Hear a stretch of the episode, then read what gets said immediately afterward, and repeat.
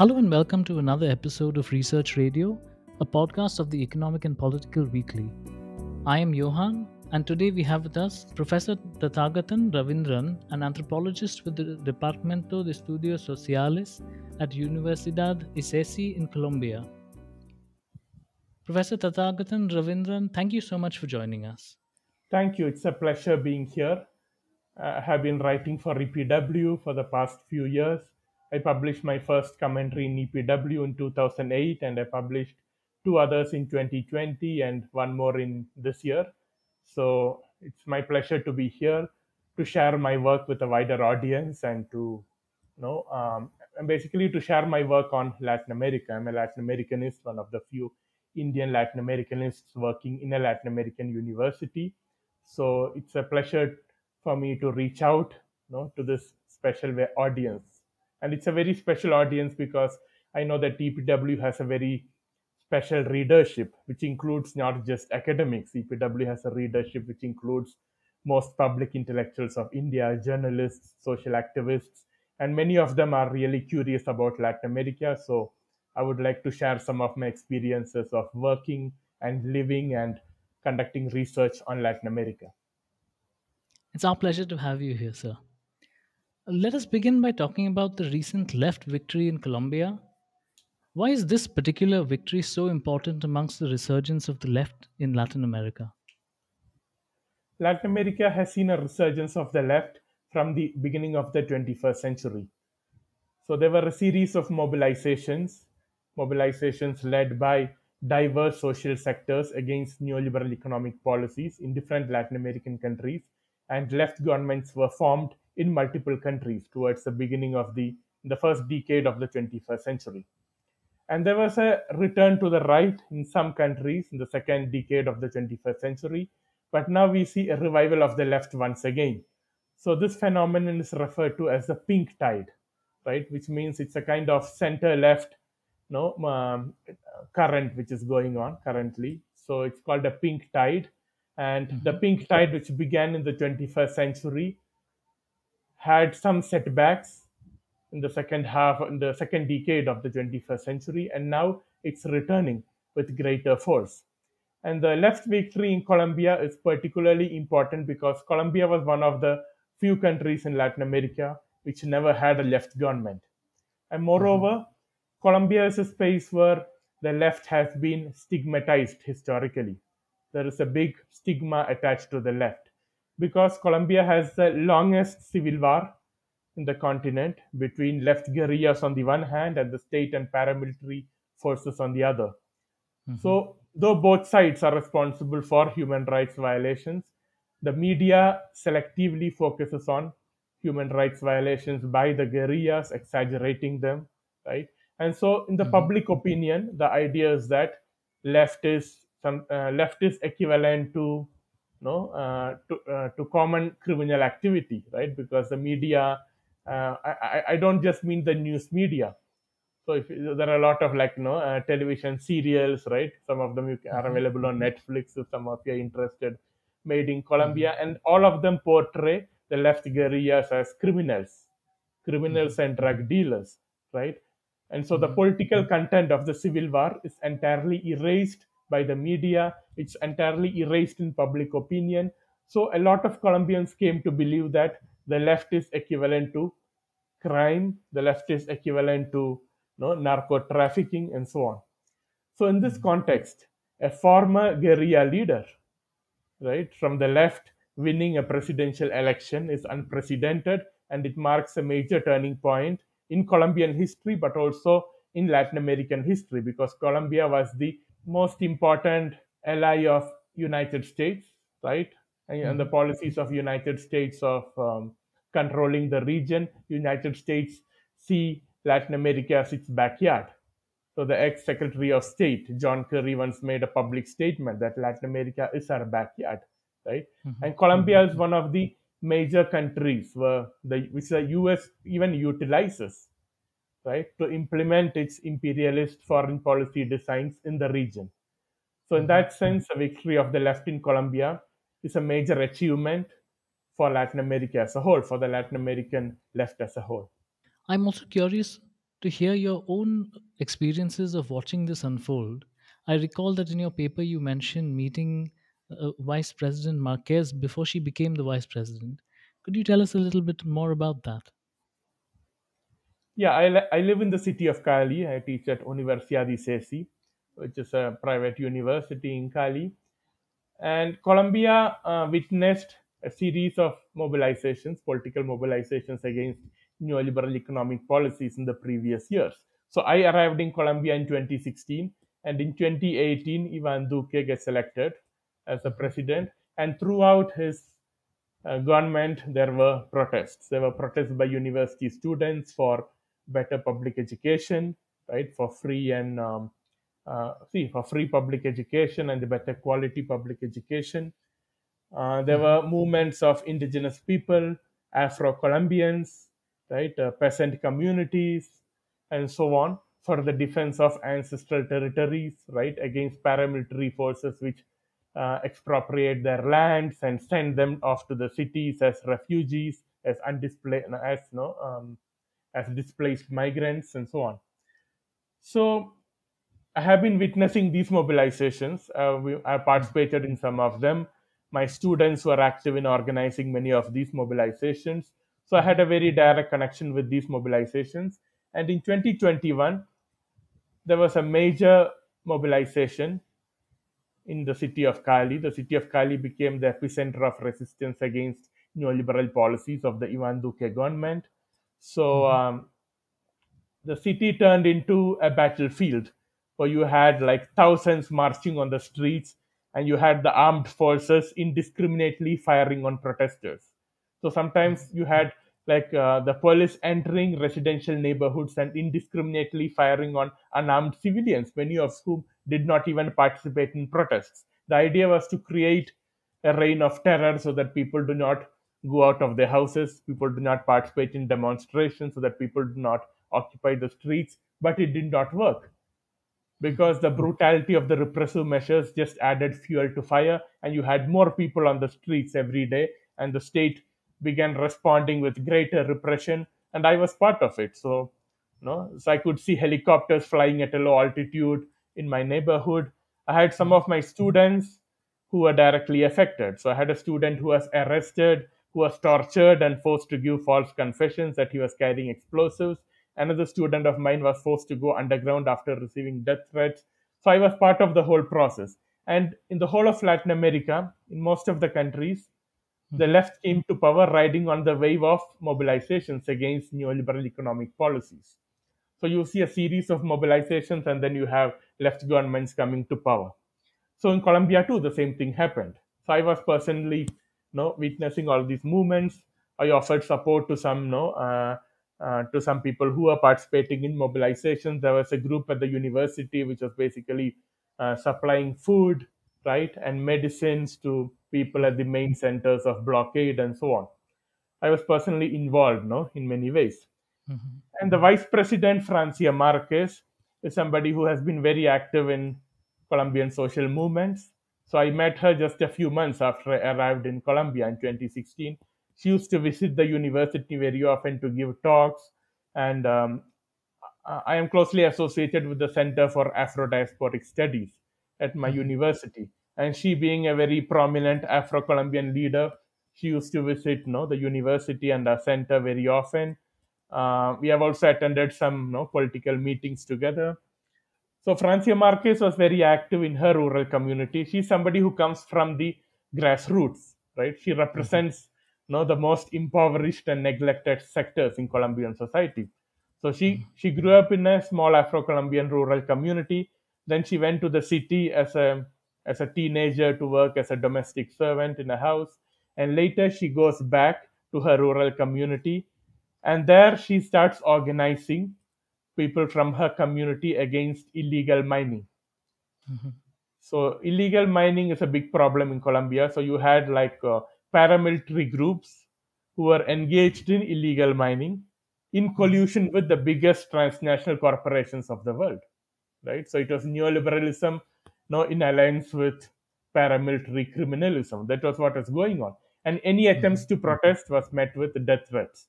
So Francia Marquez saw that her whole community no, was under serious threat because the rivers were polluted, right? So they had, you know, so it affected their access to drinking water. It affects affected their livestock, right? Um, so the rivers were contaminated with mercury and cyanide. No, so livestock, crops, the earth, everything was poisoned. So Francia Marquez decided to march to the capital city of Bogota. So she led a group of women. They marched to Bogota and they occupied the Ministry of Interior, right? Meaning like the like the Home Ministry in India. So they occupied the ministry overnight and they mm-hmm. refused to leave until the government responds. So this focused international attention on the struggle of black women in Colombia, and Francia Marquez wins the Goldman Prize, which is seen as the equivalent of the Nobel Prize for you know, environmental activism. But that also converted her into a priority target for paramilitary forces and her death squads. So in 2019, there was an assassination attempt against her. So I visited her house after that incident, and there was a friend of mine from a neighboring Latin American country who offered her asylum, political asylum in his country. And she told, No, I cannot leave my people behind to struggle on their own. So, um, and so it was a really uh, difficult moment for us. No? So, as we got out of a house, my friend said, It looks like a chronicle of a death foretold. And 3 years later, Francia Marquez, no, is the vice president of Colombia. It was a decision she took last year when she deci- when she decided that no, no, uh, we cannot continue like this before because social movements in Colombia were always averse to participation in electoral politics. So they they felt that okay, their role is to struggle in the streets, conduct demonstrations, mobilize against the government, and not participate in elections, which they saw as a no as a corrupt mm-hmm. field of politics. Mm-hmm. So, so when she announces this that she's going to contest elections, it was a surprise for many of us. So once again, we visited her. I was accompanied by some other academics and you know, community leaders, social activists, and she told, "I'm tired of blocking highways, right, over and over again, and the government continues with the same politics of death, right." So then she gives a slogan from resistance to power, and she decides to participate in elections. She forms her own political organization and um, yeah and so we accompanied her no in, in some phases of her campaign too Let us backtrack now, Professor Tathagatan, to another left victory, which I think was the watershed in the history of the left in South America. Uh, could you tell us a bit more about the rise of Bolivia's first ever indigenous president, Evo Morales, and what were some of the important changes that they were trying to implement? yeah thank you for this question because um, i did my doctoral research in bolivia on bolivian social movements and so now uh, i'll be really glad to share my experiences. So bolivia was one of the country which saw the strongest mobilizations against neoliberalism. So historians sinclair thomson and forrest hylton argue that if latin america was at the forefront of resistance to neoliberalism bolivia was its insurrectionary front line not to borrow their words so it, it all began in 2000 when in the city of Cochabamba, Mhm. the government decided to privatize water. Right. So there was a multinational corporation which was invited to take over the distribution of water. And what happens is that the water fares increase by about 300 to 400 percent. Mhm. And the company also prohibits no private collection of water right for example like there's a there's a major movie made on it called even the rain también la lluvia so people were prohibited from collecting rainwater in their buckets Mhm. right because the water in no in the whole um, city belonged now to the transnational corporation they were the only ones who are authorized to collect and distribute water so the whole city erupts in rebellion and and finally they force the multinational corporation to leave Bolivia, and the government is forced to uh, backtrack on its policy of you know, privatizing water. And this was a watershed moment. It was a turning point. And I personally got interested in Latin America because of this, because the leader of the movement, Oscar Olivera, visited the Asian Social Forum in Hyderabad in 2000. And that's how I came to know of Cochabamba, and that's how I got interested in Bolivia uh, and Latin America in general. So and after that, there were a series of mobilizations. In 2003, in the city of El Alto, there was a mobilization demanding the nationalization of gas. Mhm. And it was a spectacular mobilization because the whole city, you know, the, an entire city of almost 1 million people rose in rebellion, right? So there were like so there were demonstrations of you know about uh, 3 lakh people who marched from El Alto. El Alto is just a, was began as a satellite city of the administrative capital La Paz. So they marched from El Alto to La Paz, right? Some 3 lakh people, and they forced the government to flee. Sorry, they forced the president to flee. The president had to flee in a helicopter, right? And in 2005, they forced another president to resign because the president did not accept to the to the demand of the nationalization of gas. The, so the then mm-hmm. president Carlos Mesa he declared that yeah it's not easy right he said it's very easy to blockade the streets so he was referring to evo morales who was the opposition leader at that point of time the indigenous opposition leader who was organizing blockades and mobilizations and so carlos mesa mesa resigns making a public statement that evo morales does not know what, what it means what it entails to rule a country. It's very easy to talk about national sovereignty right when you are on the other side of the desk right? Mhm. so I, I invite him to come forward to rule the country and then you will learn what it means to rule the country. So what carlos mesa also mentioned was that uh, that he you know that the united states has said no to nationalization. Spain has said no. The european union has said no. So i cannot go ahead with it. Mhm. right? So he told uh, people who are demonstrating on the streets do not know that i pay their salaries from what i receive from those countries. I use a begging bowl and they give me right? And they give me something right? And with that i pay your salaries right? So i cannot go against the interests of the united states or uh, or european union Mhm. so that was a public statement he made. And he also added that Bolivia is ungovernable because of the protests. He told Bolivia is an ungovernable country, so I resign. And then Evo Morales wins the elections and he nationalizes gas. But it was a kind of partial nationalization because it entailed an increase in the royalties and taxes that transnational corporations involved in gas extraction pay the government. So earlier they used to pay 18%. So 18% of you know, the profits were uh, were uh, royalties and taxes to the government, and 82% remained in in their hands.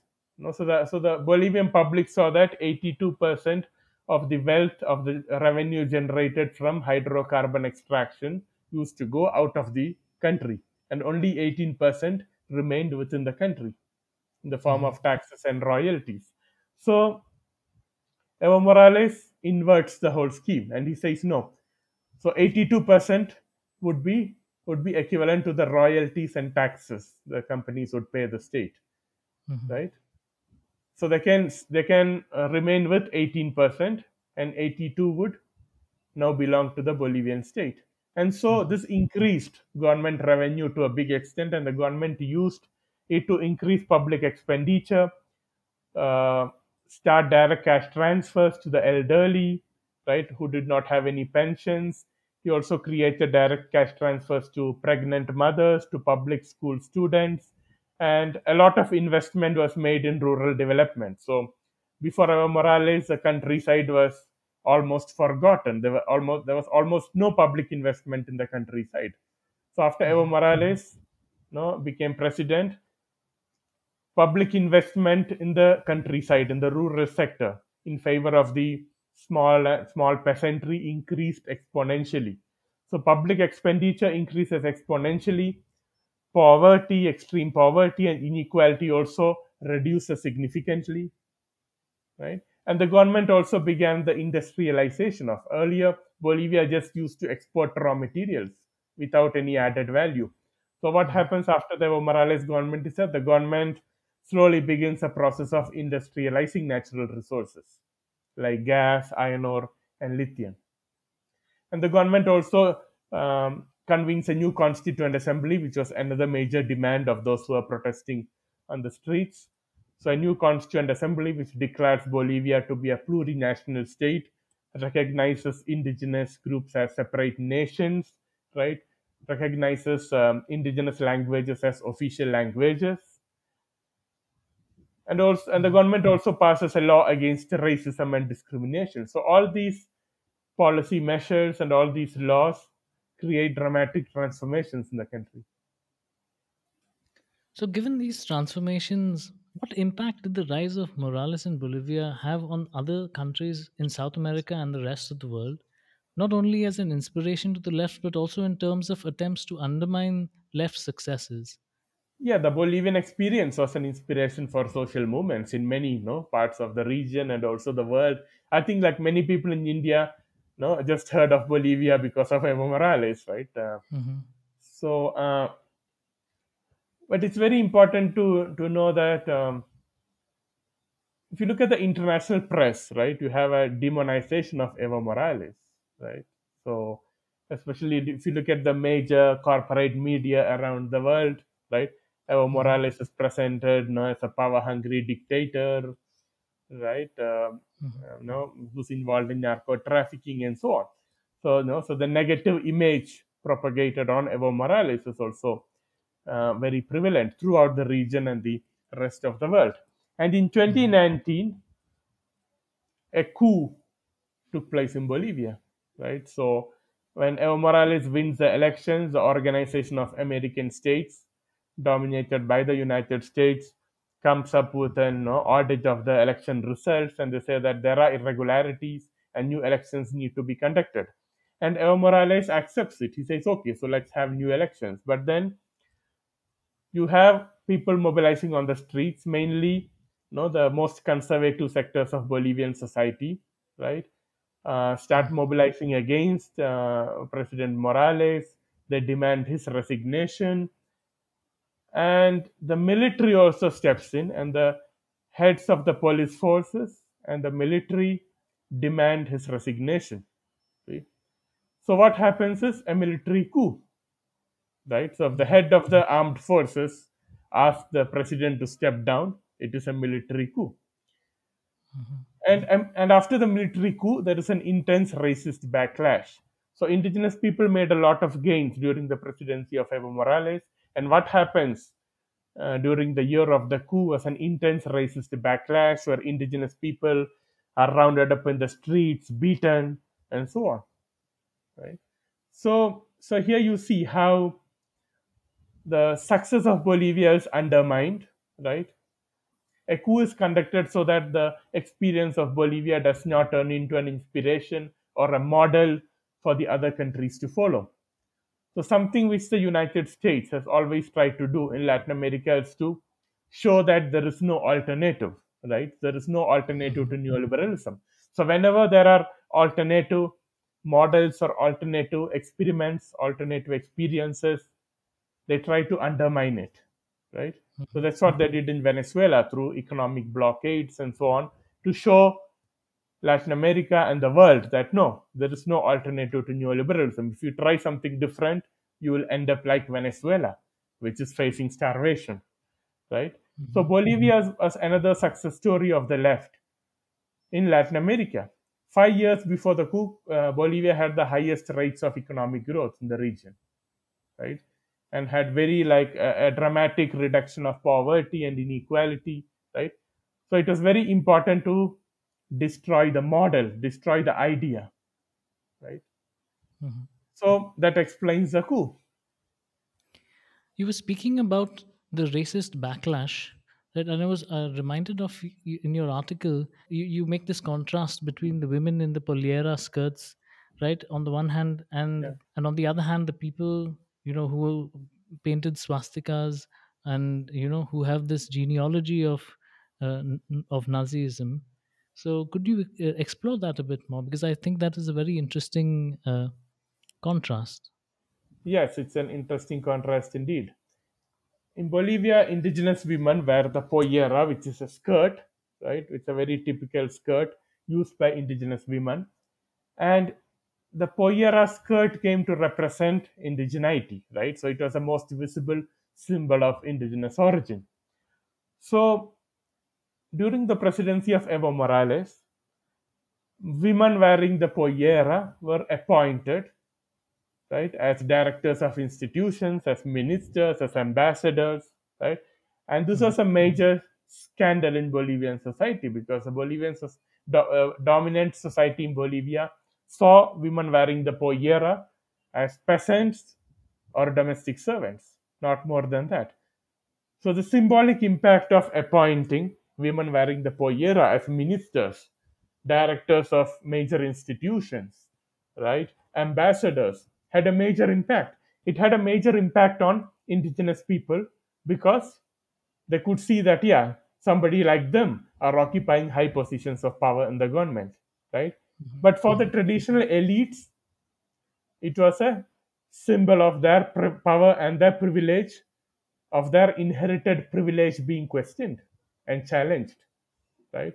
So this is something hmm. which the traditional elites could not tolerate. So when i was doing my research in bolivia from the traditional elites as well as the middle classes the white mestizo middle classes i could i would constantly hear these kind of complaints. So if the government is appointing you know women wearing the pollera everywhere. They don't value professional professionals anymore right? So the idea was that professionals cannot get jobs what matters is that you are indigenous and you wear the pollera, right? And you're involved in left politics and you would be given a job, right? Mm-hmm. A lot of women wearing the pollera acquired professional training, right? But mm-hmm. the dominant racial common sense was that no, women of pollera are basically ignorant, they do not have professional training, right? They are not educated and so on. So, what happens is that during the coup, there is an intense racist backlash. You have paramilitary groups which were formed, some of them which mm-hmm. existed before, but some new ones were also formed in the run up to the coup. And they go around in the streets, and whenever they see women wearing the pollera, they start hitting them, right? Or when women wearing the pollera enter public spaces, like the plazas, these groups go in and they ask them to leave the plaza, right? Mm-hmm. So this was something very common during the days of the coup and the days preceding it when the elites were mobilizing against Evo Morales.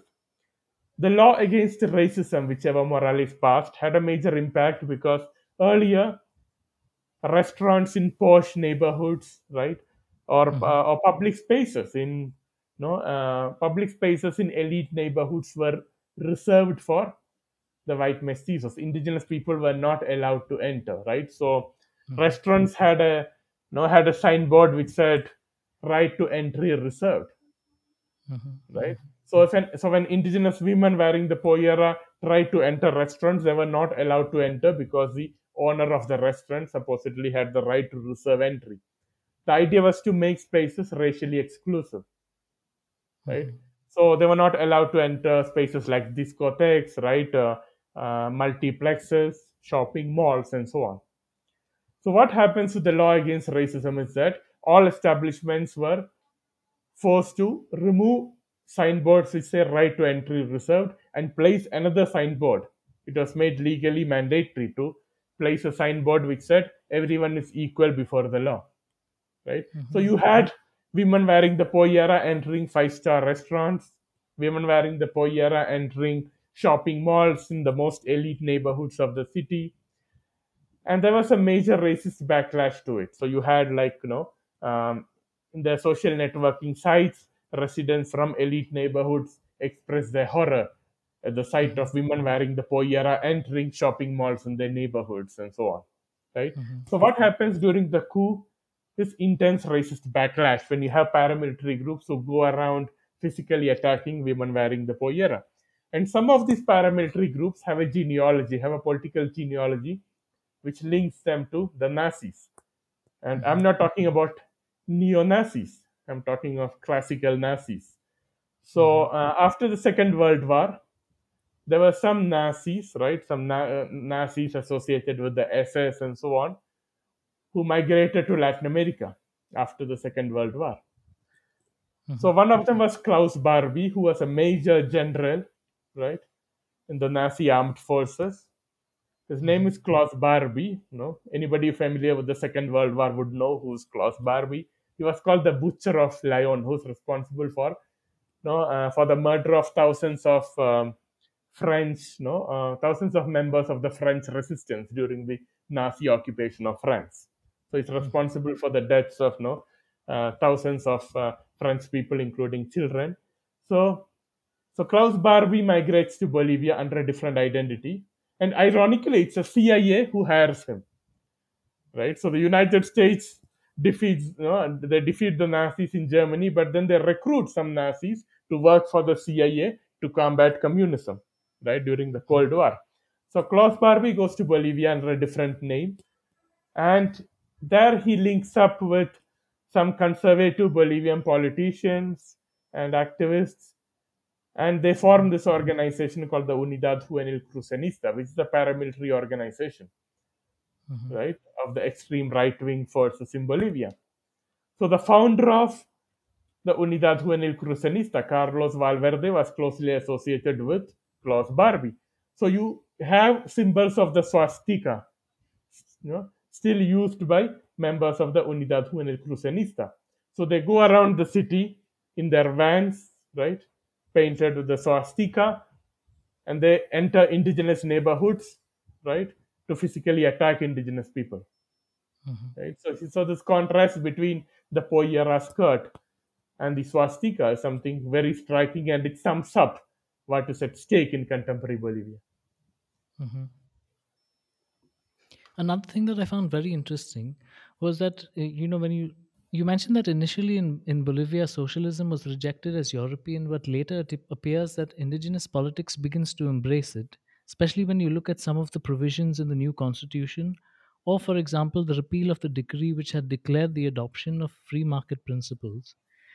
What do you attribute this shift in focus from more indigenous identity politics, like in the case of the glorification of the indigenous past in the Mestizaje ideal, to focusing on more, if I may call them that, material concerns? Because I think you know there is echoes of this in other parts of the world as well, where where there seems to be a lot of focus on uh, in the identity politics but what seems to be different in this case, or in the case of Bolivia, is that there is a very conscious effort to focus on the material, the material concerns. Okay. Um, yeah. Uh, yeah. It's a difficult question to answer because it's really complicated, right? So, but I would try to be brief and try to, um, yeah, try to summarize. No. Um, in Bolivia and, and the whole of Latin America, there has been a fluidity of class and racial identity. So, racial categories are fluid and very often overlaps with class. So, historically, indigenous was associated with the peasant, right? So, so due to this fluidity of categories, indigenous movements have always included material concerns, right? Although in different degrees. So you have some tendencies within the indigenous movement which focus on questions of indigenous cosmovision, radical difference from Western civilization, and so on. But there are other sectors within indigenous politics which focus on socioeconomic inequalities between indigenous people, right, and the rest of the population, which are white mestizos. So, so that's why you see indigenous people have been at the forefront of resistance to neoliberal policies.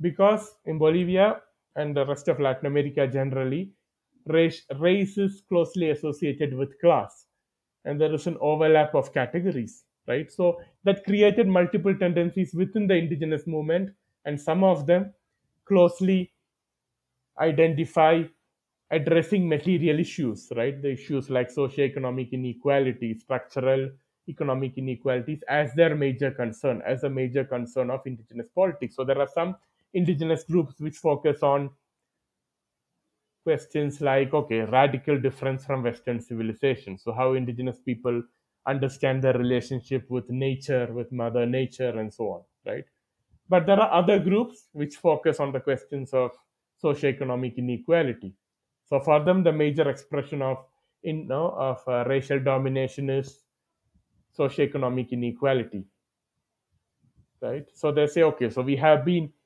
we have been oppressed for 500 years, right?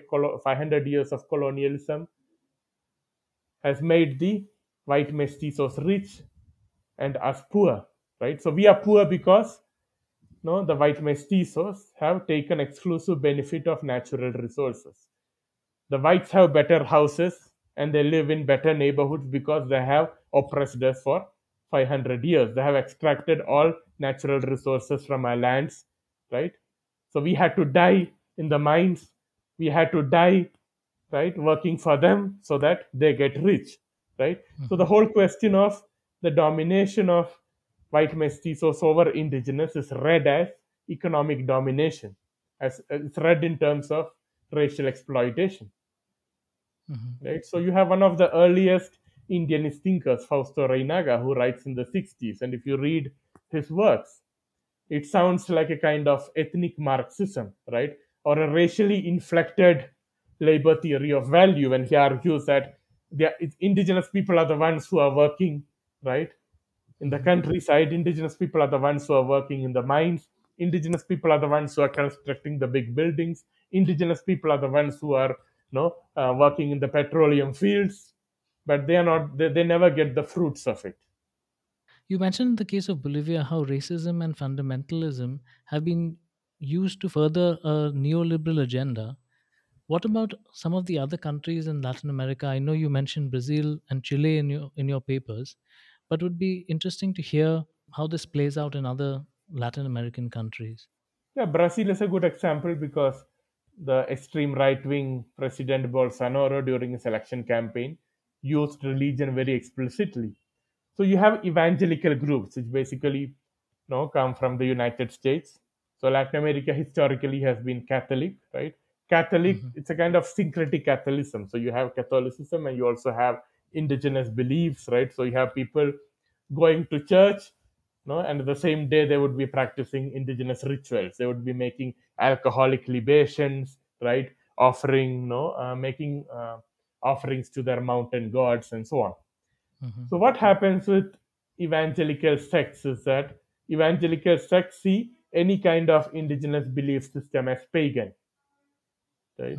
And so what evangelicals do is to actually purify Christianity from its syncretic elements, from indigenous elements. And, there, and in Afro-Colombian communities, you also have, you know, like uh, religious beliefs with African roots, right? It's a very interesting thing. So what happens is that you have evangelical groups spreading very fast throughout Latin America, and most of them come from the United States, right? So one thing they do is work against indigenous identity.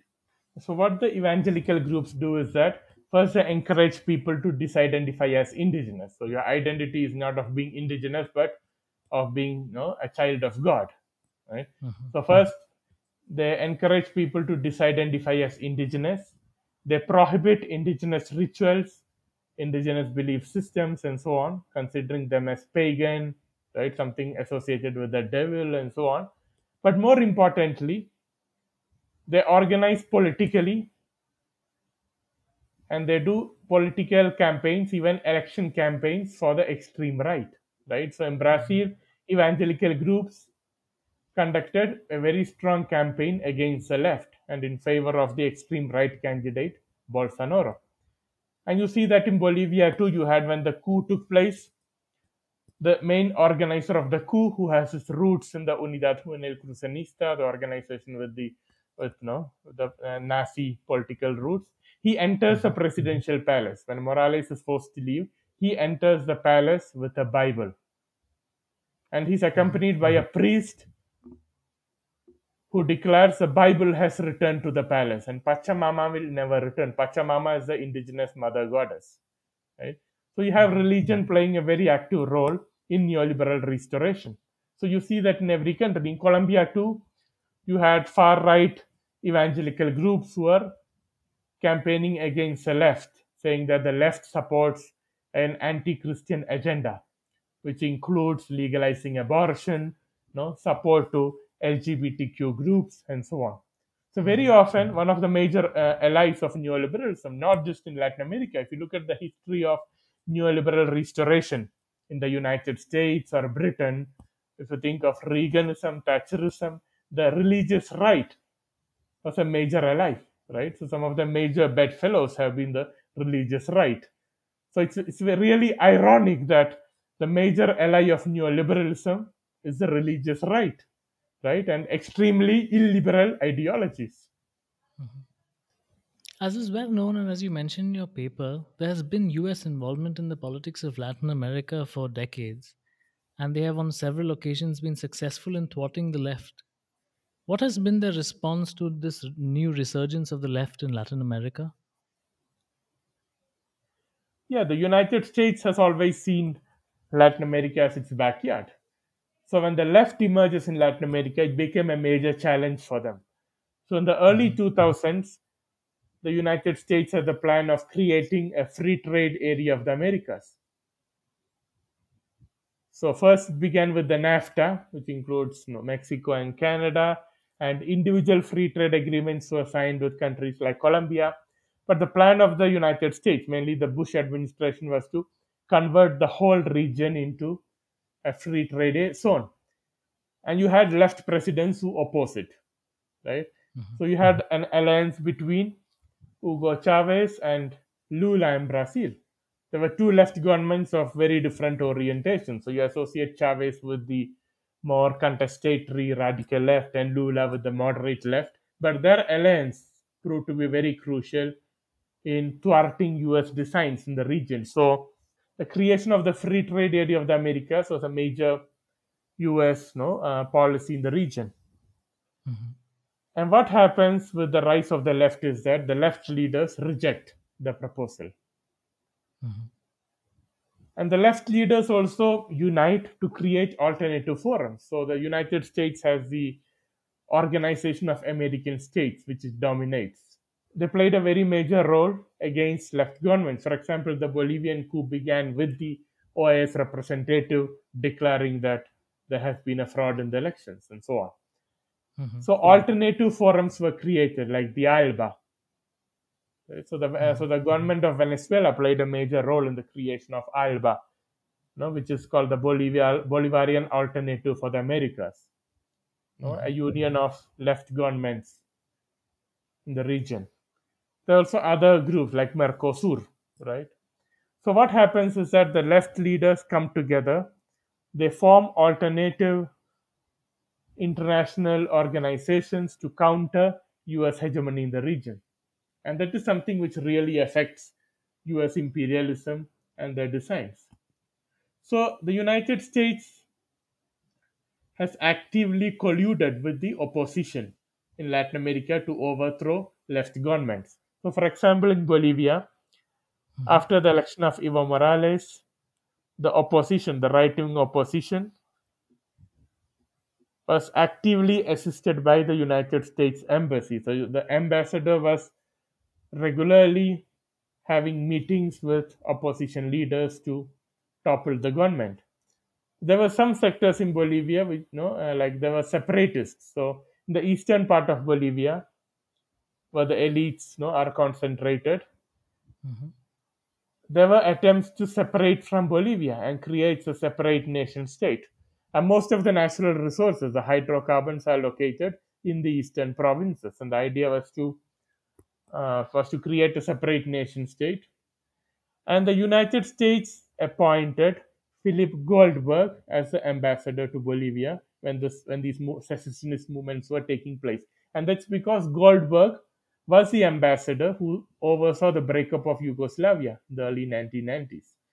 So they appoint somebody with the experience of breaking up states, right, to actively help the separatist movement led by the extreme right wing forces in eastern Bolivia. Mhm. And Evo Morales expels him, right, because there, were, there, were, there was evidence collected on his involvement with the extreme right wing opposition forces to topple the government. And what happens is that um, the US government continues to intervene in Latin America, supporting the right wing opposition to left wing governments. So in Venezuela, they promoted Guaido as a no, like Guaido is this opposition politician in Venezuela who self-declared himself to be the president, and the United States recognizes him to be the legitimate president of Venezuela. right? And the United States also imposes a blockade on Venezuela, right? And now with the war, no, um, with the war in Ukraine, right, as a run out of petroleum supplies, they re-established relationship relationship with Venezuela, and now you see that the Venezuelan economy, you know, has begun to overcome the crisis, right? But the whole narrative is that Venezuela failed because of socialism, that there is no alternative to neoliberalism, right? So in Colombia too, the right wing was using images from Venezuela, right? So I saw, I saw huge billboards in my neighborhoods and all, all over the city, images from Venezuela saying, okay, the Venezuelans also wanted a change, and they were forced to hmm. change the country in which they live, right? Because there was a massive migration out of Venezuela during the economic crisis. So all of that was hmm. presented as a failure of socialism. So if you challenge neoliberalism, you would have to face mass starvation, right? So the whole, uh, no, the whole question of U.S. blockade, the impact of the U.S. blockade, right? It was totally erased from predominant narratives on what's happening in Venezuela. Predominant narratives in the media, right? Predominant narratives, right, in political circles of the right wing and so on. Mhm. So the United States, right from the beginning, has been trying to topple left governments. They played an active role in the coup in Bolivia. They played an active role in the coup in Honduras. Right, Honduras also witnessed a military coup, and after the coup, some you know, elections were conducted, and there were a lot of independent sources which found the elections to be fraudulent. But the U.S. government immediately recognizes the new president, the newly elected president, and declares that the election was completely free and fair. Mhm. Right. Yeah, so US continues to intervene on an everyday basis, literally on an everyday basis in the region. Mhm. Professor Tathagatan, finally, in your papers, you talk about uh, the need to re-theorize the relationship between neoliberal capitalism and democracy after looking at what happened in the countries of Latin America. Could you expand on this a bit more? Yeah, it's very interesting that neoliberal forces would go to any extent, right, to achieve their goals, right? During the Cold War, there were military dictatorships in Latin America. right wing military dictatorships with the support of the United States. So, military coups were conducted in countries like Chile, and military coups were supported throughout Latin America by the United States in the name of liberty and democracy. Right. So, the idea was mm-hmm. that okay, so you know, to overcome the threat of communism, you need military dictatorships. Mhm. So you can see the irony here. So those military dictatorships were the most bloody, the most unabashedly dictatorial, right? Where thousands were disappeared, thousands were killed, there were targeted assassinations, right? And all that was justified in the name of liberty. So after the return to formal electoral democracy in Latin America, neoliberalism was established as the economic doctrine with the active support of the United States. So when the left re-emerges in Latin America, and the new left is very committed to electoral democracy. So if you think of Venezuela, Bolivia, Brazil, Ecuador, all of them participated in electoral processes. So it's very different from the old Latin American left, Mhm. right? The old Latin American left, if you consider the example of Cuba, right? So the new left firmly stuck to multi-party electoral democracy. But now you have the United States supporting military coups, Mhm. right? Or coups with the active involvement of the military, to be more precise, in Honduras, in Bolivia, in the name of democracy and liberty. So something which happened in Bolivia during the coup was that fake Twitter accounts and Facebook accounts were created to support the extreme right wing forces. And the new coup government hired a US company, right, to create those fake accounts. Mhm. So you had, you know, uh, Facebook itself, no, uh, came forward officially to acknowledge that fake accounts were created. So, the, so a firm called CLS Strategies was hired by the right wing government to create those fake accounts. Mm-hmm. Right. So the so- social media and digital social networks have also been used very extensively by the extreme right wing forces to re-establish neoliberalism in the region. Mm-hmm. Right. So it shows that neoliberalism would go to any extent to maintain its hegemony. Right. Neol- or neoliberalism would go to any extent to restore the hegemony it lost in many parts of Latin America. Mm-hmm. And the best evidence of it is the Bolivian coup in 2019, the coup in Honduras in 2008, right? Where you have the military being involved in toppling democratically elected governments. So I think there is an urgent need to re-theorize a relationship between neoliberal capitalism and democracy.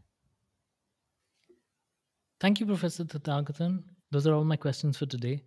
It was really a pleasure having you with us. And thank you so much for sharing your thoughts and telling us so much uh, that we didn't know about Latin America. It was a pleasure being here, so thank you for the invitation. I'm looking forward to more conversations in the future. Thank you to our listeners for joining us. And you can find the articles mentioned in today's episode in the show notes. To experience all that EPW has to offer, head over to epw.in and subscribe today. This is Johan saying bye bye and see you next time on Research Radio.